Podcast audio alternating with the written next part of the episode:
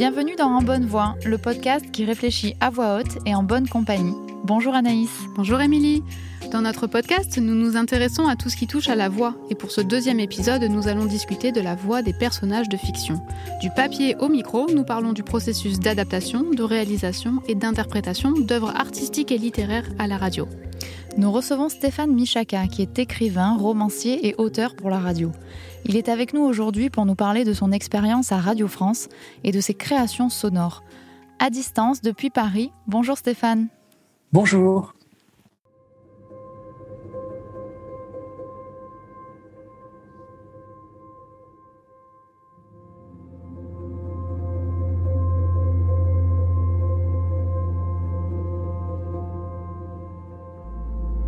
Tu entres ici, poussé par quel vent, venu de quel horizon?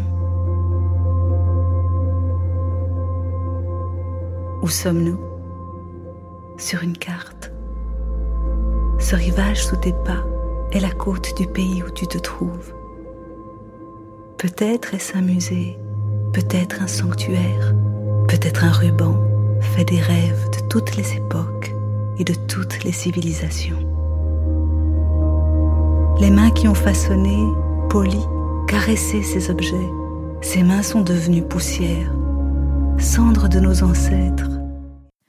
Alors Stéphane, pour reprendre une question de l'extrait que nous venons d'écouter, où sommes-nous? Et pourquoi avez-vous choisi cet extrait?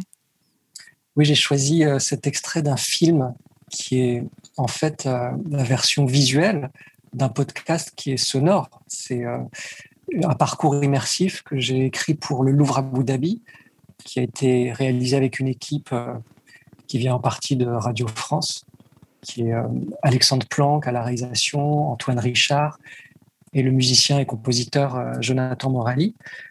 Et on a fait ce parcours qui dure à peu près une heure pour les visiteurs du Louvre Abu Dhabi. C'était une commande du musée. Mais en raison de la pandémie, c'est devenu en fait un film qui dure 40 minutes, qui est visible sur le site du Louvre Abu Dhabi, euh, visible aussi sur YouTube, qui a fait l'objet d'une avant-première en fait le 11 novembre dernier. C'était les trois ans du Louvre Abu Dhabi. Et l'idée, c'est d'emmener les visiteurs euh, à travers euh, les galeries permanentes de ce musée. Mais du coup, quand on, traverse cette collection, on, on voit vraiment l'histoire de l'art depuis l'Antiquité jusqu'à nos jours. Et il y a 12 galeries qu'on a mis en son et mis en voix. Et en rédigeant le texte, le, défi, c'était de, trouver euh, une forme de parole, en fait, puisque c'est, ça passe dans l'oreille hein, des, visiteurs. Ils sont géolocalisés dans les galeries. Et donc, c'est les déplacements des visiteurs qui créent le mixage. Quand on s'approche d'une œuvre, ça lance euh, le texte, la voix tout ça sur la musique euh, assez envoûtante, hypnotique de, Jonathan Morali. Et au début, je me disais, euh, ce serait formidable de faire parler les œuvres, chaque œuvre, que chaque œuvre ait une voix, en fait. C'est-à-dire euh, une sphinge de, l'Antiquité grecque, on entendrait sa voix, ensuite on entendrait la voix de, des empereurs, on entendrait la, voix des prophètes, faire ça à chaque œuvre ça s'est avéré très compliqué parce que le parcours est traduit en six langues. Donc, euh, y a, je l'écris en français, ensuite il est traduit en anglais, euh, en, allemand, euh, en, arabe. C'était impossible de, d'enregistrer euh, des voix dans toutes ces langues pour chaque œuvre. Donc, très tôt, on a décidé avec l'équipe, en parlant avec les conservateurs, l'équipe du musée, on s'est dit, on va faire une voix, un guide, mais c'est évidemment c'est différent d'un audio guide parce que c'est pas juste de l'information, c'est euh, mhm. euh, on appelle ça un parcours immersif, hein, qui est un mot qui revient beaucoup aujourd'hui, mais l'idée c'est de c'est évidemment d'immerger les les visiteurs dans l'époque, ils n'ont pas de support, ils lisent pas des, des, choses, ils regardent juste les œuvres, ils n'ont pas les dates.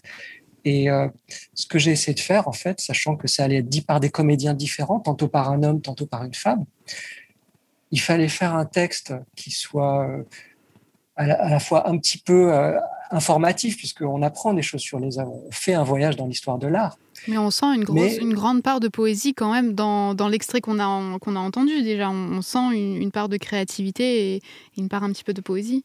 Oui, c'est ce qu'on a essayé de faire. Et en fait, pour, pour qui est cette, ce que j'appelle une incantation, en fait, le mhm. meilleur moyen, j'ai découvert ça assez, assez vite, c'était d'écrire sous une forme de verre blanc. C'est-à-dire, euh, il n'y a quasiment pas de ponctuation, on va à la ligne assez vite. Et en fait, ça, ça incite les, le, comédien ou la comédienne à, à quelque chose d'assez incantatoire dans la voix. Et aussi à, faire des pauses, à, chercher lui-même ou elle-même sa scansion. Donc, ça, ça crée quand même euh, quelque chose qui est proche de, de la chanson euh, sans musique. Mm-hmm. Et, avoir ça, je, me disais, c'était euh, aller vers quelque chose d'assez envoûtant en allant d'œuvre en œuvre. Donc c'est cette écriture-là qui est très euh, propice pour la voix que j'ai utilisée. Et alors, euh, est-ce que quand même, vous, vous travaillez en lien avec un, historien de l'art? Est-ce que ça vous demande une certaine recherche sur les œuvres? Ou pas du tout Vous vous basez sur finalement un ressenti, donc plutôt euh, quelque chose de très subjectif pour arriver à, ce, à cette espèce d'incantation de, Bon, il y a les deux. Euh, mhm. N'étant pas historien de l'art, spécialiste de chacune de ces époques, oui, tout à fait. c'était très important évidemment d'échanger avec les conservateurs, les conservatrices du musée, pour donner un exemple, euh, une conservatrice euh, du Louvre Abu Dhabi, euh, française d'ailleurs, ils sont en, poste là-bas, nous a raconté un peu en fait son expérience du musée. Et elle nous disait comme les alors toute la scénographie est très belle du musée du Louvre Abu Dhabi mais les murs sont très blancs en fait. donc euh, c'est surtout le sol en fait qui est un peu travaillé. Euh, le carrelage est différent dans chaque salle, mais les murs sont tout blancs, donc c'est hmm. censé mettre en valeur les œuvres.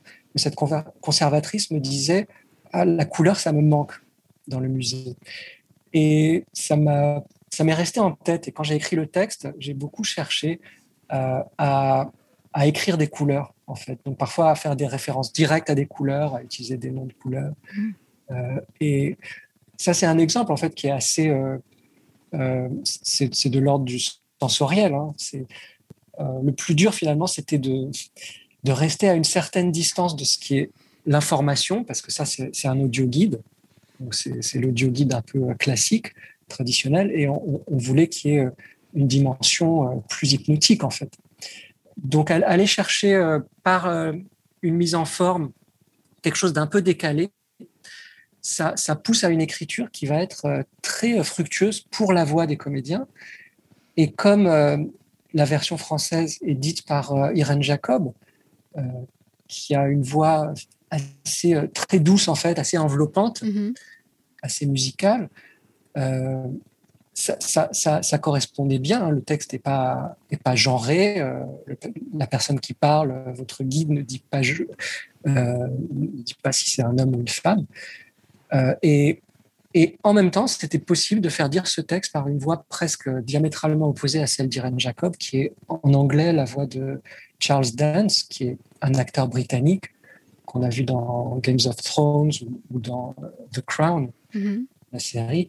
Euh, et lui, euh, quand il, lit un texte, on a l'impression d'entendre le, narrateur du, Seigneur des Anneaux. Mm. C'est vraiment c'est une voix épique, de baryton. c'est une voix très chaude. Euh, très enveloppante à sa façon aussi. Mais c'est des voix très différentes. Mais voilà, j'étais assez content de, de, me rendre compte que cette forme-là était celle qu'il fallait. Est-ce que vous avez eu un droit de, regard? Est-ce que vous avez pu travailler un petit peu sur les traductions qui ont été proposées dans les autres langues pour voir comment votre texte allait évoluer justement? Alors, je, suis anglophone, donc je pouvais euh, vérifier et relire la traduction anglaise. Hein. c'est la, la, seule que j'ai pu vraiment relire et les autres traductions, euh, en fait, étaient euh, relues à chaque fois par les comédiens eux-mêmes qui, qui euh, signalaient au réalisateur s'il y avait des choses qui leur paraissaient bizarres, parce que ça, c'est vraiment un, défi aussi, traduire en, assez peu de temps. C'est pas un texte très long, hein, mais le parcours sonore dans le musée, il fait une heure, et dans la version qui a été filmée, ça dure 40 minutes. Donc 40 minutes, un peu moins de 40 minutes de texte, le traduire en six langues, c'est vraiment un travail. Et puis, il faut trouver des, traducteurs qui ont une oreille aussi un peu pour, euh, pour la poésie. Stéphane Michaka, vous avez donc fait parler des œuvres d'art pour, euh, pour le musée du Louvre à Abu Dhabi, on vient d'en parler, mais vous faites également parler des romans. Et on va donc parler de ces adaptations à présent. Est-ce que vous pouvez nous parler de ces adaptations, du format qui est euh, un peu inédit et que vous avez euh, co-créé euh, pour Radio France Et que l'on appelle le concert fiction? Oui, c'est en fait c'est une, une, idée au départ qui est venue de la directrice de la fiction de France Culture, qui est Blandine Masson, qui a eu l'idée d'associer un des orchestres de la radio. au début, c'était l'Orchestre national de France. Maintenant, il y a des concerts fiction aussi avec l'autre orchestre qui est l'orchestre philharmonique euh, de Radio France, deux, grands orchestres symphoniques qui sont sur scène avec les comédiens. Donc, euh, il y a euh, toute l'équipe de fabrication habituelle des fictions, un réalisateur, une réalisatrice, des comédiens, des bruiteuses, et sur le même plateau, environ 70 musiciens. Et comme vous dites, c'est une co-création avec le réalisateur, en l'occurrence, c'est Cédric Ossir, et un compositeur qui était euh, Didier Benetti pour Alice et Merveille, une adaptation du texte de Lewis Carroll. Ensuite, on a fait euh, 20 milieux sous les mers de Jules Verne, récemment Moby Dick. Euh, je cite ces trois-là parce qu'on en a fait, euh, moi j'en ai écrit environ huit, mais il y a ces trois-là qui ont été édités en livre disque en fait, donc ils sont parler, disponibles dans le commerce. Ouais. Et, et ces, adaptations, en fait, euh, sont des, évidemment des, des euh, contractions, comme Cocteau disait de, de son Antigone, hein, parce que c'est beaucoup plus court euh, que, que, les, que, ces grands romans. On, on, fait une traversée en une heure, une heure parfois une heure quinze, comme pour euh, de ces chefs-d'œuvre de la littérature. Ça veut dire quand même faire des choix assez radicaux parce qu'il va rester au final euh, peut-être 5% mhm. du texte euh, du roman. Mais j'ai envie de dire, tout ce qu'on perd, euh, on le retrouve, on le regagne autrement par la musique. Et ça, c'est le travail du compositeur. Il transforme l'orchestre en narrateur. Moi, je me demandais souvent, quand on fait une heure de musique comme ça, symphonique, à partir de d'univers comme Moby Dick ou 20 minutes sous les mers, euh, je me pose toujours la question au moment où je commence l'adaptation, mais alors l'orchestre, euh, quel personnage il va être? Est-ce qu'il va être euh, Akab, le capitaine? Est-ce qu'il va être la baleine? Est-ce qu'il va être Alice dans Alice et Merveilles En vérité, l'orchestre a une telle présence constante, hein, parce qu'il y, a très peu de moments de silence, et il y a aussi des envolées orchestrales où l'orchestre est là tout seul. Bah, l'orchestre n'est pas un personnage, en fait, il est tous les personnages et toutes les émotions euh, successivement et parfois simultanément, puisqu'avec un orchestre, on pouvait avoir des effets de, contrepoint. Euh, donc c'est aussi euh, là une expérience sensorielle assez extraordinaire qui est destinée à, j'ai envie de dire, à, un public, c'est des familles hein, qui peuvent venir voir les concerts fiction. Ça a lieu à, la Maison de la Radio, évidemment pas en ce moment à cause de, de, la pandémie, mais on espère très vite que les salles vont rouvrir et accueillir le public. Et on peut toujours aller euh, sur le site euh, maisondelaradio.fr mhm. où on voit concerts fiction et sont annoncés les prochains concerts fiction, puisqu'il y en a chaque année qui sont programmés. On va d'ailleurs diffuser un petit extrait pour avoir un, une idée euh, plus précise de ce dont on parle. donc dans l'extrait que nous avons sélectionné, le premier, qui, qui est un extrait de, de, Moby Dick, donc qui est en, disponible en, en livre-disque publié chez Gallimard Jeunesse. Euh, nous allons suivre le héros, Ismaël, à bord du navire le Péquod, dont le capitaine, donc Akab, semble développer une certaine obsession envers la baleine Moby Dick. Et il s'adresse ici à son équipage. Vous m'avez déjà entendu donner des ordres au sujet d'une baleine blanche. Regardez par ici. Vous voyez cette pièce d'or? Une pièce de 16 dollars, homme. Un doublon. Vous la voyez? Ah, J'ai jamais vu une pièce d'or aussi grosse. Ne la fixe pas comme ça, Pipe. Tes yeux vont se brûler. Starbuck le maillet Celui d'entre vous qui me lèvera une baleine à tête blanche, au front ridé et à la mâchoire de travers. Celui d'entre vous qui me lèvera cette baleine blanche dont la queue est percée de trois trous sur sa nageoire tribord. Oui, celui qui me lèvera cette baleine blanche, celui-là aura la pièce d'or que je cloue au grand mât. Mon cri s'éleva malgré moi avec ceux des autres. Chaque coup de maillet attisait ma haine envers la baleine blanche. L'idée qu'il pouvait exister une baleine que toute couleur avait fui m'inspirait une indicible terreur. La baleine blanche, oui Soyez vigilants, mes garçons Qui était une eau blanche Et à la première bulle, avertissez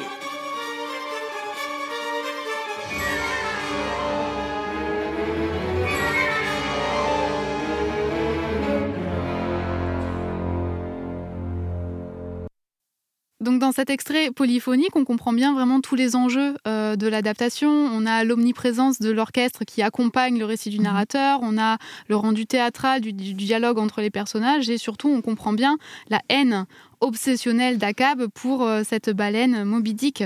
Et euh, ce qui nous étonne un petit peu, et on voulait vous poser la question sur ça, c'est que c'est une adaptation du roman de Melville qui est de 1851. Et on se demandait en fait comment les, œuvres étaient choisies par le service de fiction à France Culture, puisque ce sont des œuvres qui semblent, voilà, qui sont issues de la, de la littérature anglophone. Est-ce que c'est un choix conscient, euh, assumé? Alors, il y a plusieurs œuvres là, il commence à y avoir euh, un bon nombre de concerts fiction. Hein. Les premiers ont été effectivement des, des œuvres de, issues de la littérature anglo-saxonne.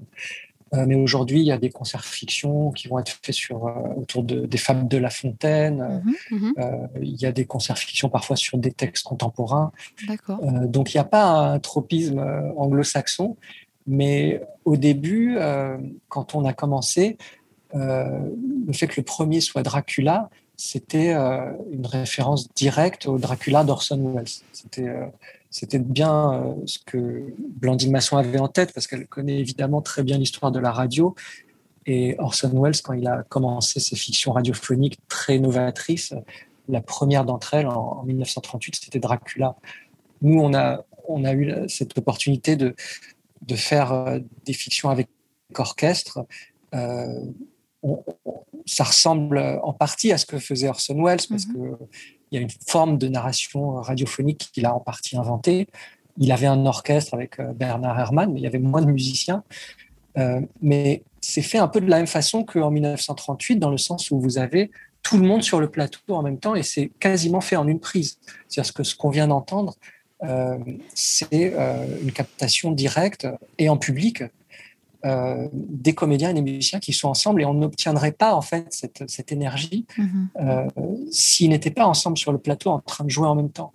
Tout le monde se regarde euh, constamment et donc en fait il y a une tension sur le plateau qui est restituée quand on écoute les concerts fiction et, cette énergie on, essaye de trouver, de choisir des textes pour répondre à votre question sur le choix des textes en, en en sélectionnant des textes qui vont euh, permettre ça. C'est-à-dire, euh, il, faut, il faut donner une matière euh, à l'orchestre, une matière qui soit très, très foisonnante, en fait, et qui va permettre, ça c'est le travail du compositeur, de faire vivre aussi chaque section de l'orchestre. Donc vous avez ça sur, dans des, des textes qui, qui ont en fait un imaginaire très fort comme euh, Dracula, Alice au pays des merveilles évidemment, euh, Moby Dick, et qui ont un souffle qui va permettre, quand il y a un souffle romanesque, on va pouvoir aller chercher le, souffle orchestral comment on arrive à rendre ces œuvres, euh, donc comme, comme Moby Dick par exemple, qui date du, 19e, comment on arrive à les rendre assez modernes et, visuelles? Enfin, visuelles, il y a de la matière bien sûr dans le roman, mais pour le 21e siècle, comment on arrive à moderniser en quelque sorte finalement euh, une œuvre, une œuvre du 19e alors c'est vrai que les œuvres du 19e posent cette difficulté euh, immédiate euh, d'être très écrites, très littéraires. Très romanesque. très romanesque. Alors ça tant mieux parce que c'est un souffle, comme je disais, qui va être très précieux pour l'orchestre. Mais il y a une dimension très visuelle à cette époque où il n'y avait justement pas le, cinéma, la télévision, euh, il y avait le théâtre quand même. Mais euh, en fait, euh, moi, je traque dans, les textes que j'adapte, dans ces romans, justement tout ce qui est visuel. Et, je travaille vraiment le point de vue des narrateurs. c'est intéressant de voir que quand Orson Welles invente cette première émission, en fait, qui, mm-hmm. qui est d'ailleurs donc Dracula, euh, il, intitule son programme First Person Singular, la mhm. première personne du singulier, parce que il, le disait, hein, il fait pas des, captations de pièces de théâtre qui jouait avec sa troupe, il, fabrique une matière euh, spécifiquement radiophonique. Et il s'est dit, euh, pour ça, il faut s'appuyer sur la voix qui, à la fois, qui a, qui a quelque chose de très intime. Hein. c'est cette voix qui nous parle à l'oreille, en fait. Et donc, il y a toujours ces narrateurs ou ces narratrices euh, que moi j'utilise beaucoup évidemment euh, en voix off dans, dans les concerts C'est comme une voix off de cinéma. Mm. mais ces narrateurs et ces narratrices, à la première personne du singulier, nous disent ce qu'ils voient. Donc en fait, moi, tout mon travail c'est pour la radio, c'est de faire voir. C'est évidemment de faire entendre, mais surtout de faire voir quelque chose pour que les auditeurs, les auditrices, euh, ça travaille dans leur imaginaire. C'est pour ça que j'aime la radio. Mmh. C'est euh, une phrase célèbre d'Orson Welles, ou en tout cas qu'on lui attribue, qui disait euh, qu'il préférait la, radio au cinéma parce qu'à la radio, l'écran est plus large. Mmh. il y a quelque chose de ça, c'est-à-dire en fait, c'est l'imaginaire des auditeurs qui travaillent. Et quand on, on, lit un roman du 19e siècle sous cet angle-là, sous l'angle du regard, on a une matière euh, éminemment radiophonique. C'est justement ce qui nous intéresse et euh, dans votre travail d'adaptateur, c'est justement comment vous allez arriver à imaginer des voix et à retranscrire, retransmettre l'imaginaire euh, de, ces œuvres fortes dont vous venez de parler. On a d'ailleurs un, extrait sur lequel on peut vous faire réagir. C'est extrait donc d'une interview, d'un reportage sur, euh, euh, avec Jean-Pierre Jeunet, le réalisateur donc du fabuleux euh, Destin d'Amélie Poulain, qui donc dans, cette, dans, ce, dans ce documentaire nous parle du processus d'écriture, de l'adaptation qu'il a faite du livre L'extravagant voyage du jeune et prodigieux T.S. Spivet, qui date de 2013. Même si le livre est réputé inadaptable, c'est toujours plus facile de partir d'une histoire existante, surtout quand elle est bonne, que de partir d'une page blanche. En plus, une page blanche, vous avez quand même l'angoisse de vous dire euh, mais ça va intéresser qui? Je me revois en train d'écrire Amélie, euh, je me disais mais ça va intéresser 40 personnes, mes conneries. Alors que là, vous savez que ça a intéressé quelques centaines de milliers de lecteurs, et puis vous, vous en, premier, donc c'est extrêmement rassurant. Moi, j'ai commencé dans un premier travail tout seul qui consistait déjà un petit peu à, faire des, repérages dans le bouquin avec des codes couleurs par rapport à ce que j'aime le plus, ce que je n'aimais pas, ce que je pensais indispensable au niveau de la narration.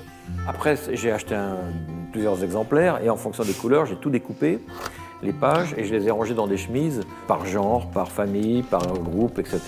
Et il avait Guillaume Laurent avec qui j'ai écrit euh, Amélie, Le Long Dimanche et puis le dernier Micmac. On a bâti l'histoire. On s'est vu surtout au stade préparatoire de la fabrication de l'ours, c'est-à-dire du choix des séquences, le chemin de fer un peu, on appelle ça aussi. Et puis après, on est rentré en écriture avec le procédé qu'on utilise euh, habituellement avec Guillaume Laurent, c'est-à-dire que lui prend en charge les, les séquences dialoguées et moi je prends en charge les séquences visuelles.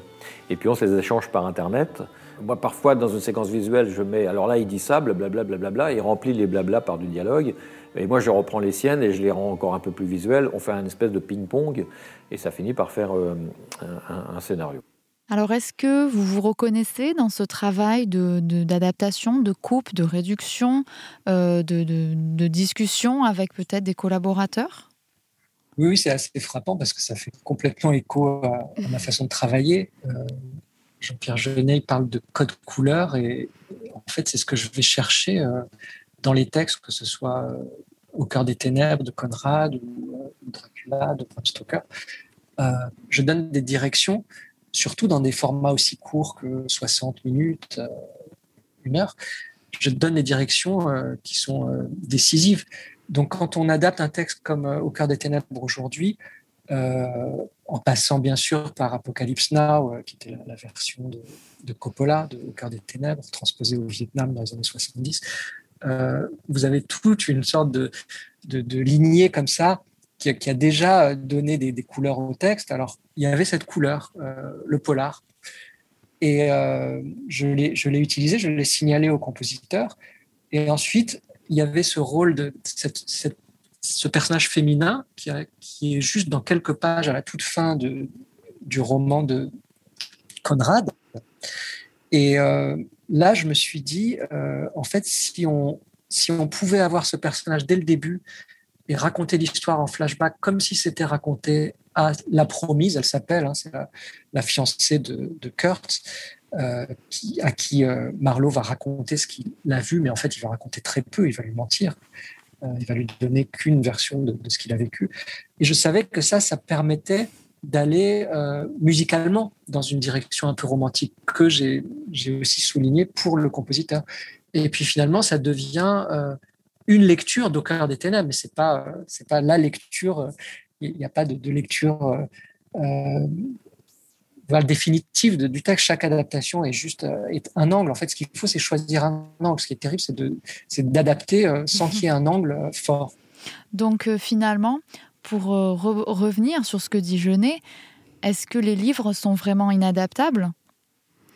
Euh, vous avez, euh, ce dont vous avez parlé, l'idée de trahison est, euh, très intéressante en fait, parce que vous avez pris un degré de liberté et de créativité, mais d'une certaine façon, c'était aussi pour, pour rendre l'adaptation en fonction de son format. Qui est, qui est assez restreint, on en a parlé, c'est une heure le concert bah, fiction. Il y a ça, c'est que le format pousse à des choix qui sont déjà radicaux, mhm. mais, mais quand on fait des choix radicaux, il faut qu'ils soient justifiés, investis de quelque chose en fait. Donc c'est aussi pour ça que les textes euh, Dracula, ça s'est imposé, mais j'étais ravi que ce soit euh, qu'on me propose d'adapter Dracula. Ensuite, j'ai pu euh, faire des textes que j'avais envie d'adapter, comme Moby Dick ou 20 000 sous les mers.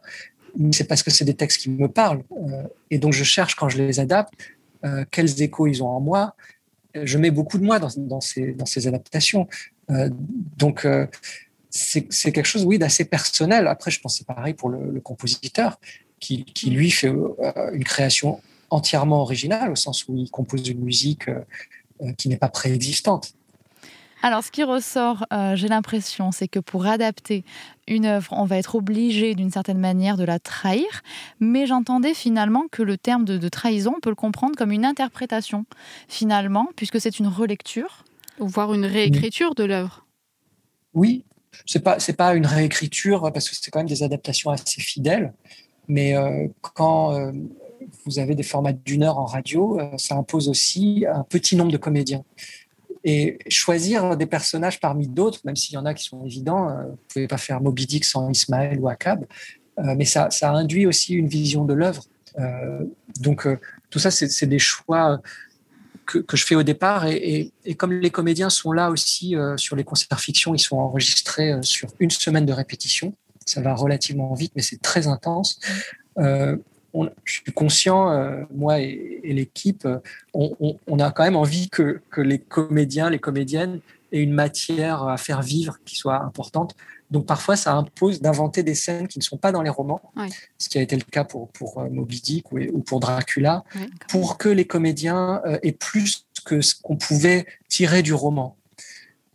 donc ça, ça là aussi, c'est la forme elle-même, la forme radiophonique et le format, la durée, qui nous pousse à trahir euh, euh, et, et, ça, fait, ça fait du bien parce qu'on a l'impression d'apporter quelque chose effectivement d'assez créatif. Euh, mhm, c'est sûr. Qui, qui, est un régal. Alors, on vient de parler du premier rôle qui, rentre dans une adaptation, donc celui de l'adaptateur qui imagine les voix, mais on en arrive aussi au rôle du réalisateur dont vous avez déjà parlé, qui en fait va s'occuper de faire parler les personnages et notamment de travailler avec les comédiens. Oui, parce que le travail des réalisateurs euh, et des réalisatrices euh, à Radio France, c'est euh, beaucoup de choses. Hein. C'est vraiment toute la, coordination de, de, la fiction. mais c'est en premier le choix des comédiens, c'est la mhm. distribution. Et ça, je dirais que c'est un acte artistique très fort parce que ça, ça, ça détermine énormément de choses dans, dans, dans la fiction qu'on va entendre ensuite.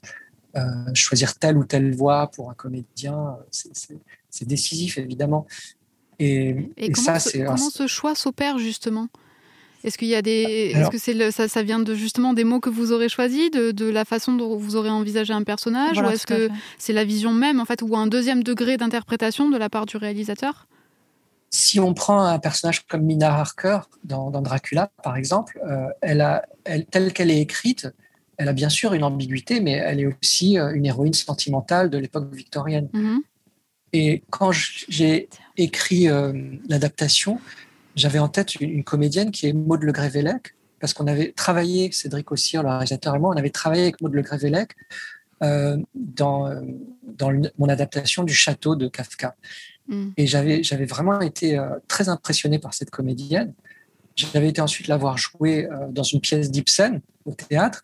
Et quand j'ai adapté Dracula, je, pensais à elle et je me suis dit, je vais, je vais l'écrire un peu comme un personnage d'Ibsen, cette, mm. cette minarque.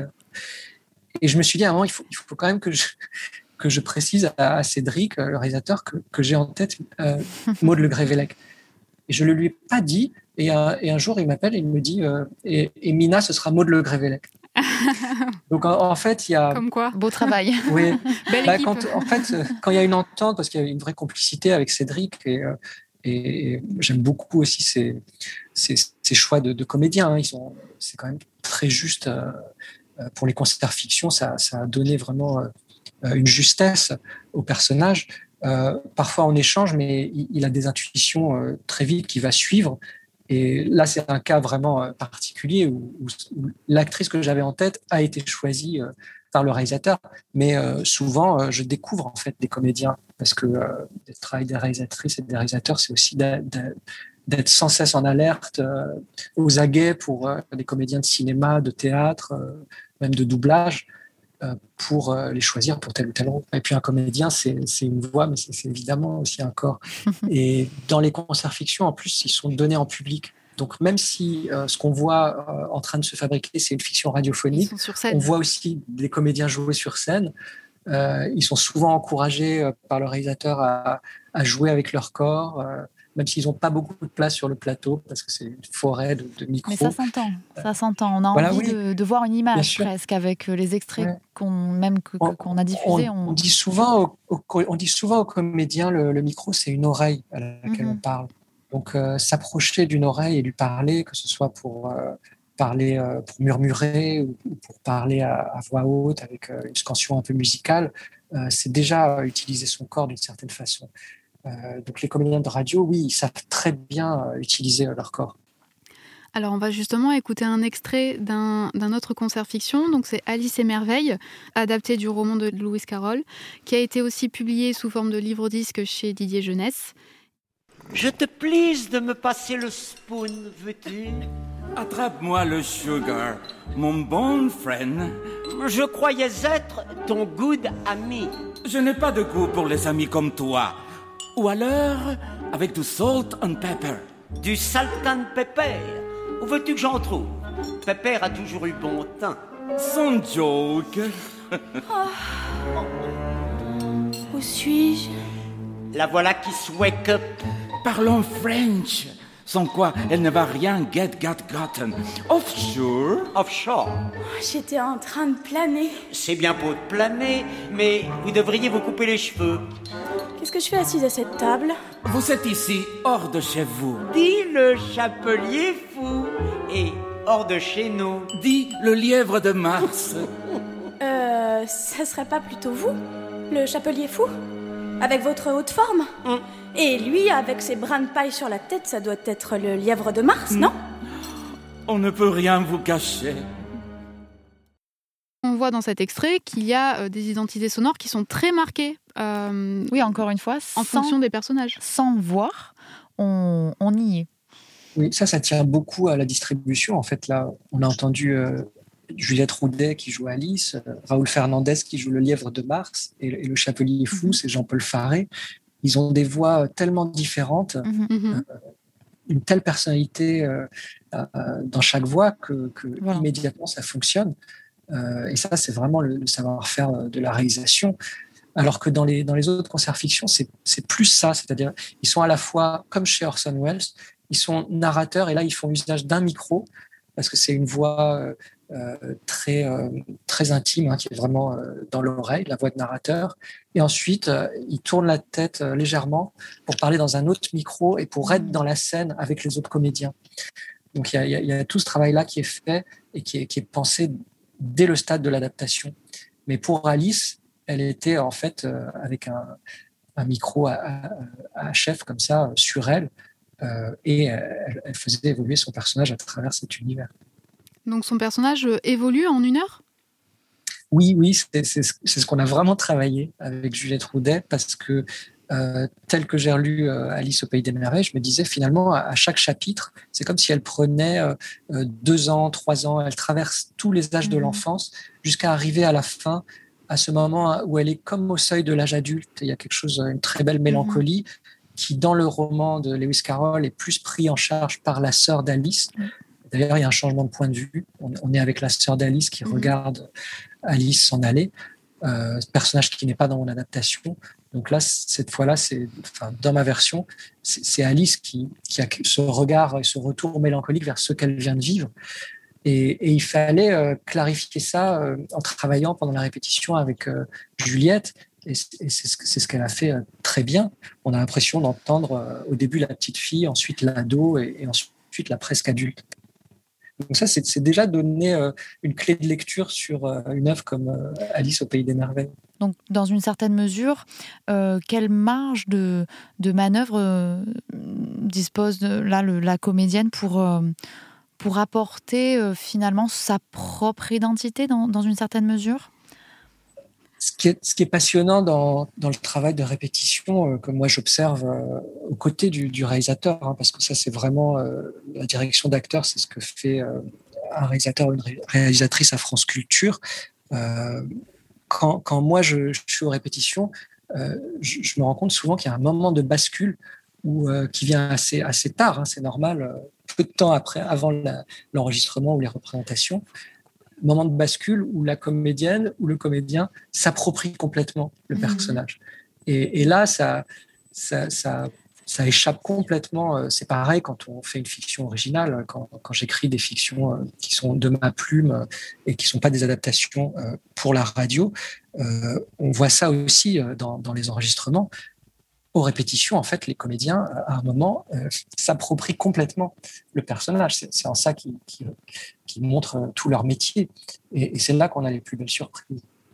Alors nous avons justement un, extrait euh, d'une interview de Leila Bekti et Arthur Dupont, donc deux comédiens qui discutent de ce qui leur a le plus plu dans les personnages qu'ils ont doublés pour le film d'animation La fameuse invasion des ours en Sicile, qui a été réalisé et qui a été primé en 2019 pouvoir jouer un ours dans un monde euh, qu'a créé Lorenzo, un monde aussi coloré, aussi euh, particulier. Et l'histoire m'a beaucoup plu. Après, c'est voilà, c'est beaucoup de choses. Euh, on se sentait vraiment libre et mm, on prenait vraiment part à la création humblement parce qu'il y a 5 ans de travail sur un film comme ça. Il y a beaucoup beaucoup de gens qui travaillent.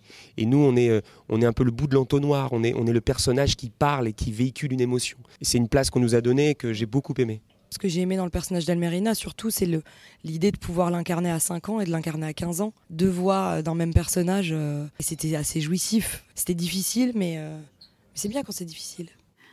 Donc on voit dans, cet extrait, enfin on entend dans cet extrait que les que les ce que vous disiez, hein, que les comédiens mhm. arrivent à s'approprier leur personnage et même même quand c'est pas des humains et, qu'en fait ils, considèrent que ça, fait partie de la création de, l'adaptation ou en tout cas du, enfin, de l'œuvre finale. Mhm. Il faut laisser cette marge de liberté. Il faut venir avec euh, une, euh, un regard sur le texte, l'œuvre, en fait, qui est, qui est, qui est quelque chose d'assez personnel qu'on leur apporte. Mais ensuite, euh, en, vérité, on va très vite se rendre compte qu'ils ils ont aussi, ils ou elles, ils ont un regard sur, sur le texte. Et, et ça, c'est ce qu'il y a de plus beau à voir émerger en cours de répétition. Nous accueillons à présent Alicia, Marina, Marilou et Oran, étudiantes en deuxième année de licence d'anglais à Aix-Marseille, pour une chronique dans un format shortcom. Eh Malou Ouais. T'as vu? C'est ouf quand même. Eva Longoria, elle parle anglais, français, espagnol, russe. Et en plus de ça, les mannequins. Laisse-en aux autres, Eva. Mais Oran, c'est pas elle qui fait la voix. Euh, comment ça, c'est pas elle? Bah, c'est Odile Schmidt qui fait la voix française. Mais comment ça euh, J'ai regardé les 8 saisons de Desperate Housewives et je peux te dire que je connais sa voix. Je le saurais si c'était pas la sienne. Je suis pas débile. Mais enfin, Oran, tu vois bien qu'elle a pas d'accent. Non, mais ça, ça veut rien dire. Ne sous-estime pas Eva comme ça. Mais t'en as pas marre, sérieux? Bon. Tu sais quoi? Je connais deux personnes qui sauront tout expliquer parce que là, moi, euh, j'abandonne. Hein. Alors, les filles, on, a, besoin d'aide pour comprendre le doublage Malou, tu m'avais pas dit que t'étais pote avec Tic et Tac. Salut les gars, alors le Covid pas trop dur, vous êtes fait virer de Disney pour vous retrouver ici? Super drôle. Surtout venant de quelqu'un qui pense que Eva Longoria parle toutes les langues. Eh oh Chut, laisse Marina et Alicia parler, s'il te plaît. Bon, d'accord, c'est à toi, Chic. Alors déjà, moi, c'est Marina, mais euh, restons calmes. On peut reprendre, s'il vous plaît Mhm. Il faut savoir que lorsque l'on souhaite traduire une œuvre, on engage des doubleurs. Un doubleur, il va jouer et dire le texte au même rythme que l'image. Oui, et ça ne se fait pas comme ça.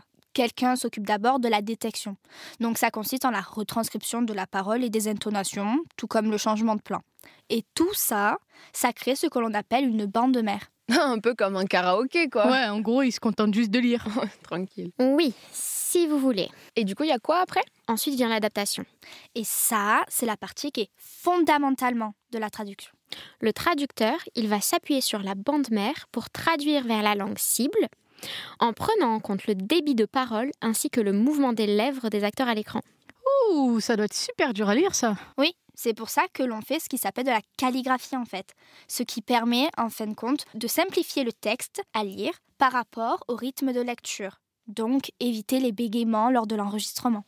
Bon, ça va, en c'est que trois étapes. Franchement, c'est trop facile. hein. Et non, il y a une quatrième étape, le mixage.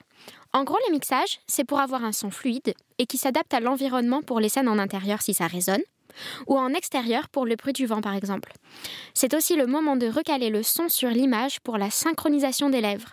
Et ça permet aussi de caler chaque piste à l'écoute vers les deux oreilles ou d'un seul côté, comme lorsqu'on écoute une, une conversation dans la vraie vie. Et il y a aussi les suppressions des bruits de bouche indésirables ou euh, simplement la suppression des imperfections des fichiers audio et c'est aussi à ce moment-là qu'on ajoute les musiques de fond. Ok. Et du coup, faut faire quoi pour devenir euh, doubleur? Eh bien, il faut avoir des connaissances en théâtre, donc euh, avoir fait une école d'art dramatique ou encore le conservatoire ou même tout simplement des cours de théâtre. Être comédien ou comédienne en somme. Bon, ça va, c'est facile. Grave, je pourrais trop le faire, quoi. Et être sélectionné par le directeur artistique ou le réalisateur lors d'un casting. Hein, Oran? Ouais, d'accord, ok. Ouais, ok, c'est moins facile, ouais. euh, je vois. Ok. Et, mais comment on fait pour les dessins animés, du coup? Euh, Pour les dessins animés, en général, on cherche des voix atypiques. Comme Alicia, quoi. Tu es très méchante. Ensuite, le doublage de dessin animé, c'est beaucoup plus compliqué que pour un film ou une série. Pour un film, il faut une voix qui colle au personnage, à son physique et à sa véritable voix. Alors que pour un dessin animé, il faut créer un personnage et une voix. Alors, une voix aiguë que personnellement je ne sais pas modifier, ça limiterait grandement le nombre de personnages que je pourrais interpréter et que donc par extension le doubleur pourrait interpréter. Oui, surtout sachant qu'un doubleur de dessin animé peut être plusieurs personnages d'un seul et même film. Bon, prenons un Disney par exemple. Tic et tac, comme ça on reste dans le thème. Bon, si on prend tic et tac, ce ne sont pas des humains, donc le débit de parole n'est pas le même parce que les équipes d'animation ne prennent pas ça en compte. N'oublions pas aussi que bien souvent, les animations sont basées sur les doubleurs américains, ce qui rend la tâche encore plus difficile. Oui, d'autant plus que les animations ne respectent bien souvent pas le temps de respiration. Ouais, en gros, c'est toujours la même rengaine, hein. L'homme vs la machine. Bravo, Hollywood. Donc en conclusion, Oran, non, Eva Longoria ne parle pas toutes les langues et heureusement parce qu'elle mettrait beaucoup de monde au chômage. Ouais, bon, déjà qu'avec la Covid, ils ont plus trop de boulot, les cocos. Et tu sais quoi, Malou? Moi, je me verrais bien faire la voix d'Eva Longoria. Chalut, belle inconnue. Ouais, du coup plutôt l'âne dans Shrek. Non, non, j'ai mieux celle de Meredith Grey. Tu voudrais pas plutôt faire Charlie Chaplin? Ça nous ferait vraiment des vacances. Ou alors Kristen Stewart, moi je suis badass. je Non, non. Ran, non. La reine d'Angleterre? Non plus. Hulk? Non, Tu non, crois qu'elles ont besoin pas. d'aide Je s'appelle Est-ce que c'est réellement Ran. Gomorrah Absolument Mais ça serait trop bien, imagine Bon, On s'en va on y va. Allez, salut. Ciao Merci, merci beaucoup.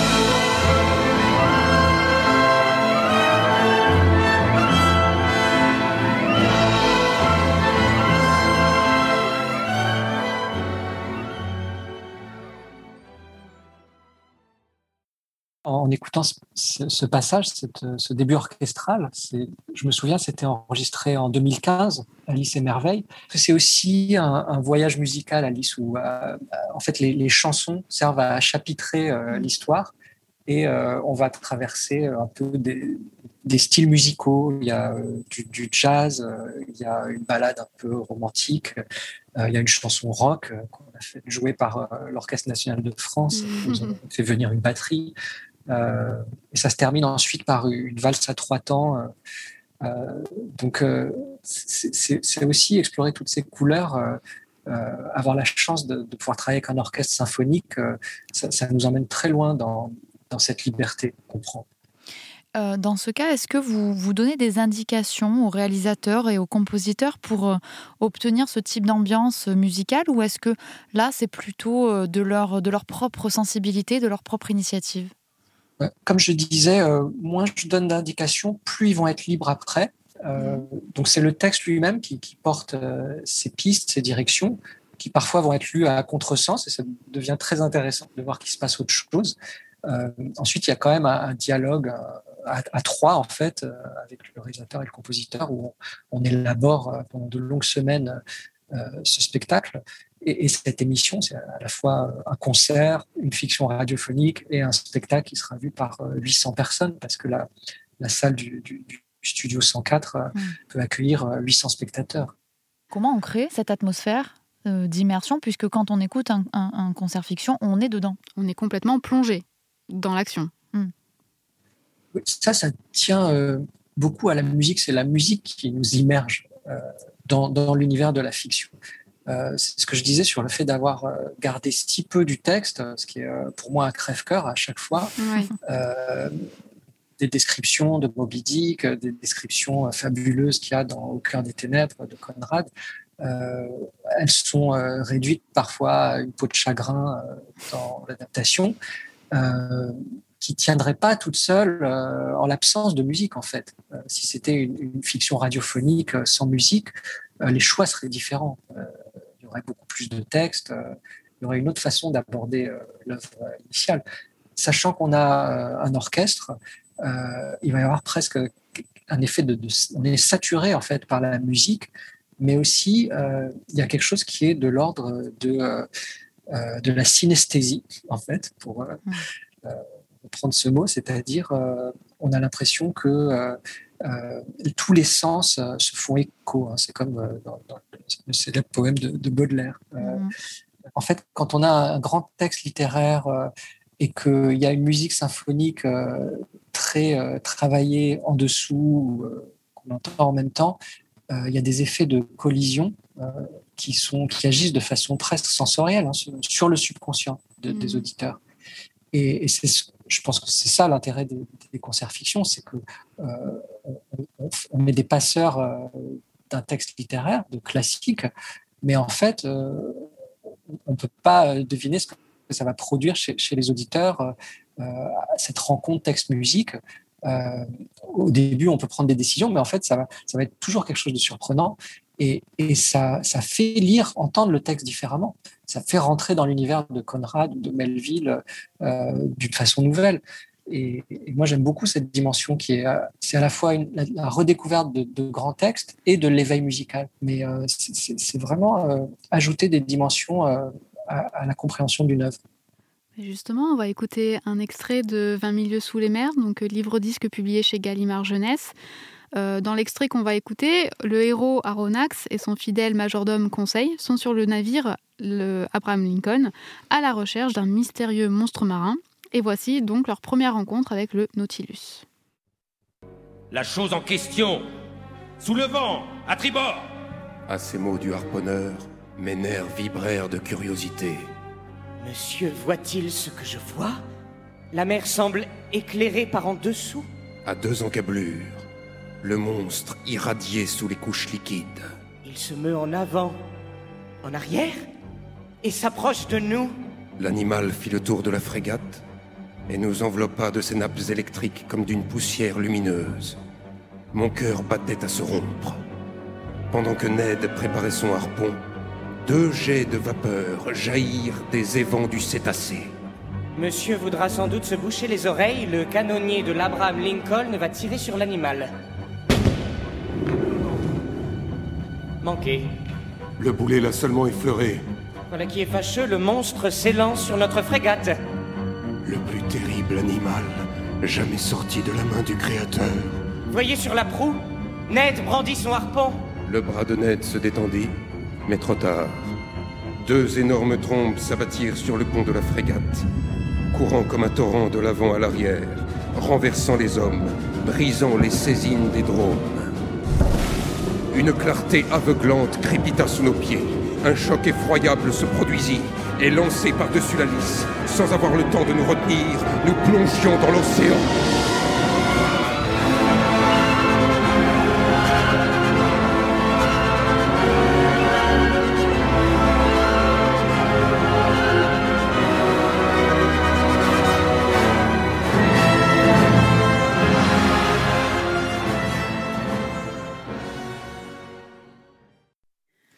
Cet extrait est particulièrement euh, immersif, hein, comme on venait d'en parler. On a l'impression d'être plongé dans l'action, on a presque l'impression d'être au cinéma, tellement on suit euh, l'action et, euh, et, on est embarqué à bord du Nautilus avec Voilà. les personnages.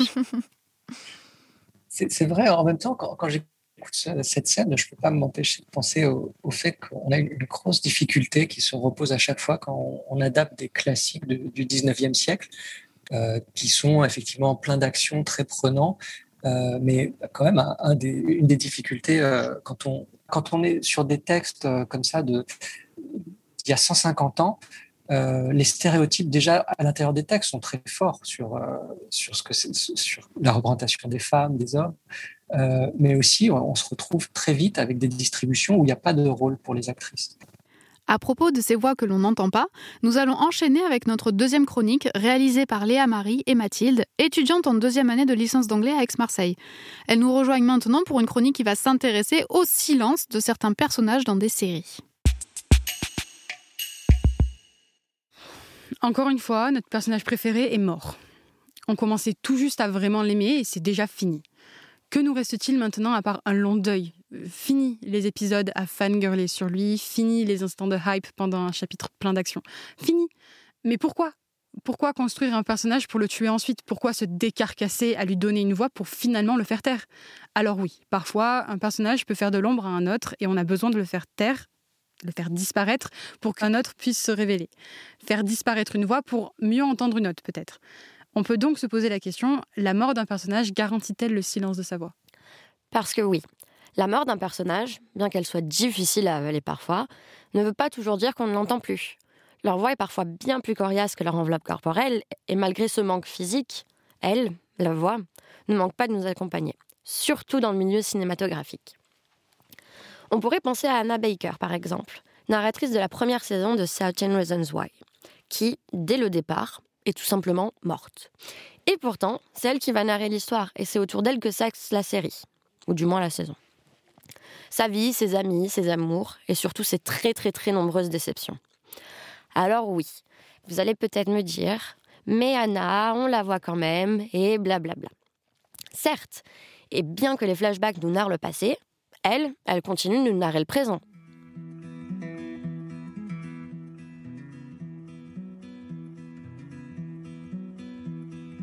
Salut, c'est Anna.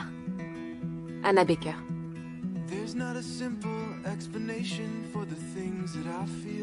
Eh oui, pas la peine de régler l'appareil sur lequel tu écoutes cet enregistrement. C'est moi, en direct et en stéréo. Je n'attends rien en retour, pas de rappel, et cette fois je n'ai strictement aucune demande. Assieds-toi, installe-toi confortablement, parce que je suis sur le point de te raconter l'histoire de ma vie.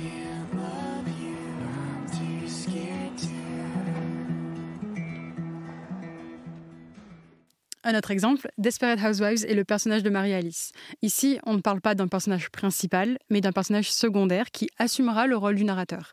Marie-Alice possède deux pouvoirs. Le premier, grâce à son suicide, qui lui permettra d'être le témoin de ce qui se passe dans son ancien quartier, de découvrir les mensonges et secrets de ses voisines, et de ce fait, de nous les partager. Chose qu'elle n'aurait certainement pas pu faire de son vivant. Sa voix se fait toujours entendre, seulement d'une manière différente. Elle devient omnisciente. D'un autre côté, si vous vous souvenez bien, Marie-Alice finit chaque épisode par une leçon, presque sous forme de maxime, et ainsi elle apporte une conclusion très large sur le thème abordé dans l'épisode. Marie-Alice Young.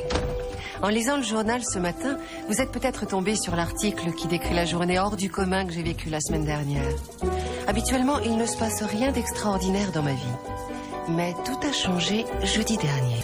La journée s'est déroulée comme une journée ordinaire. J'ai passé mon temps à astiquer mon petit quotidien jusqu'à lui donner une brillance parfaite. Voilà pourquoi il est si incompréhensible que je me sois dirigée ensuite vers le placard de l'entrée pour m'emparer d'un revolver qui n'avait jamais servi. Et des exemples de ce type, on pourrait en trouver encore plein. Mais ces deux-là montrent bien où on veut en venir. La mort d'un personnage n'entraîne pas forcément le silence de sa voix. Elle peut lui permettre malgré tout de rester présent en tant que guide d'une certaine façon pour les autres personnages comme pour le spectateur. On ne pense pas qu'un auteur, qu'un réalisateur se demande qui vais-je tuer ou qui va survivre, mais plutôt que pourrait apporter sa mort à l'intrigue, ou encore quelle est la fin logique pour lui ou pour elle? Car il arrive qu'un personnage meure tout simplement parce que sa voix ne pourra apporter plus, que ce soit pour son propre développement ou pour l'intrigue. Cette chronique nous montre donc le, le désarroi, parfois, d'une partie du public qui peut être surpris, déçu de certains choix dans le traitement des personnages. Donc la question qu'on aurait, c'est est-ce que vous, vous avez des retours de- du public sur certaines de vos créations? Oui, en fait, quand on sort des, des concerts fiction, évidemment, le, public euh, est là. Euh, c'est comme être à la sortie d'une pièce de théâtre qui, qui vient d'être jouée. Euh, Il y a aussi des messages souvent qui sont envoyés à Radio France sur- par les auditeurs sur, sur des, des fictions. Donc on, on les transmet. Euh, et puis euh, de plus en plus, en fait, grâce à l'édition en livre-disque euh, de, ces concerts fiction, il y a des blogs, il y a des articles sur, sur ces, versions orchestrales. Et moi, ce qui me fait plaisir, vraiment, c'est de voir qu'en fait, l'édition jeunesse s'est appropriée euh, ces émissions, ces concerts, euh, parce que ils ont une autre vie. C'est comme une seconde vie. Ils sont dans les médiathèques. ils peuvent être écoutés, achetés en librairie, écoutés à la maison. Et euh, savoir qu'il y a des enfants de 5 ans qui, chantent les chansons d'Alice et Merveilles, ou, ou que à, à 7 ans, euh, un garçon découvre euh, Moby Dick. euh, euh, ça, c'est, pour moi, c'est ce qu'on pouvait espérer de mieux pour ces concerts fiction. Comment vous mesurez véritablement, euh, euh, finalement, le, le succès, la réussite de, de ces concerts fiction En fait, euh, bon, si, si déjà euh, on sent qu'il y a l'adhésion du public euh, dans la salle, c'est très bon signe. Euh, après, on, évidemment, on a partagé ça, c'est une expérience collective avec, euh, avec les 70 musiciens de, de l'orchestre, avec euh, les comédiens, les bruiteuses. Donc, on sent intimement qu'on a fait quelque chose dont, dont on est content. Mais ensuite, euh, la, la radio peut avoir quelque chose d'aussi éphémère qu'un spectacle de théâtre, parce que ça, ça peut passer à l'antenne et après ne pas rester longtemps, euh, même avec le podcast. hein, Aujourd'hui, parfois, ça reste pas longtemps en ligne pour des raisons de droit. Donc, euh, pour cette raison-là aussi, euh, l'objet livre est, vraiment précieux parce qu'il pérennise ce travail qu'on a fait. D'autant que pour le, le disque, quand il y a un, livre disque, le, le CD est, est remixé. Donc il y a tout un travail vraiment de, haute précision. C'est de la dentelle qui est fait par, euh, en post-production par l'équipe, euh, spécialement pour le disque. Donc on entend encore quelque chose avec plus de détails et, de finesse que ce qui, ce qui a été diffusé à la radio. Mais justement, donc on encourage euh, nos auditeurs à, se précipiter en librairie pour, pour jeter un œil à, à ces livres-disques qui sont non seulement donc une expérience sonore immersive, mais qui présentent aussi de très belles illustrations à chaque Mhm. fois. Oui, en en fait, c'est dessiné euh, par, par des, des jeunes illustrateurs. Euh, Il y a aussi Clémence Paulet qui a illustré euh, Alice et Merveille, Gazol qui a fait euh, 20 milieux sous les mers et Julien Orwell qui a fait un magnifique Moby Dick. Donc entre, entre, entre vision et, et son. Oui. Ils, ils apportent l'image et là aussi, ça, on redécouvre. Ils ont, ils ont carte blanche hein, quand les illustratrices et les illustrateurs ils font ce qu'ils veulent. Euh, donc, euh, en fait, Encore une autre et couche. souvent, ils écoutent euh, le concert fiction et puis Ils laissent le ils leur court manière. à leur, euh, à leur imagination. Merci Stéphane pour cette discussion Merci passionnante beaucoup. autour euh, de la création radiophonique, autour euh, des, euh, des livres-disques et autour de l'imagination. Merci, merci à vous, merci à vous deux. Nous remercions Stéphane Michaka d'avoir accepté notre invitation pour cet épisode autour de la création radiophonique. C'était En Bonne Voix, un podcast produit et présenté par Anaïs Martin et Émilie Mitran et enregistré au studio On Mars. Vous pouvez retrouver toutes les références et les extraits diffusés sur nos réseaux sociaux. À très vite pour le prochain épisode.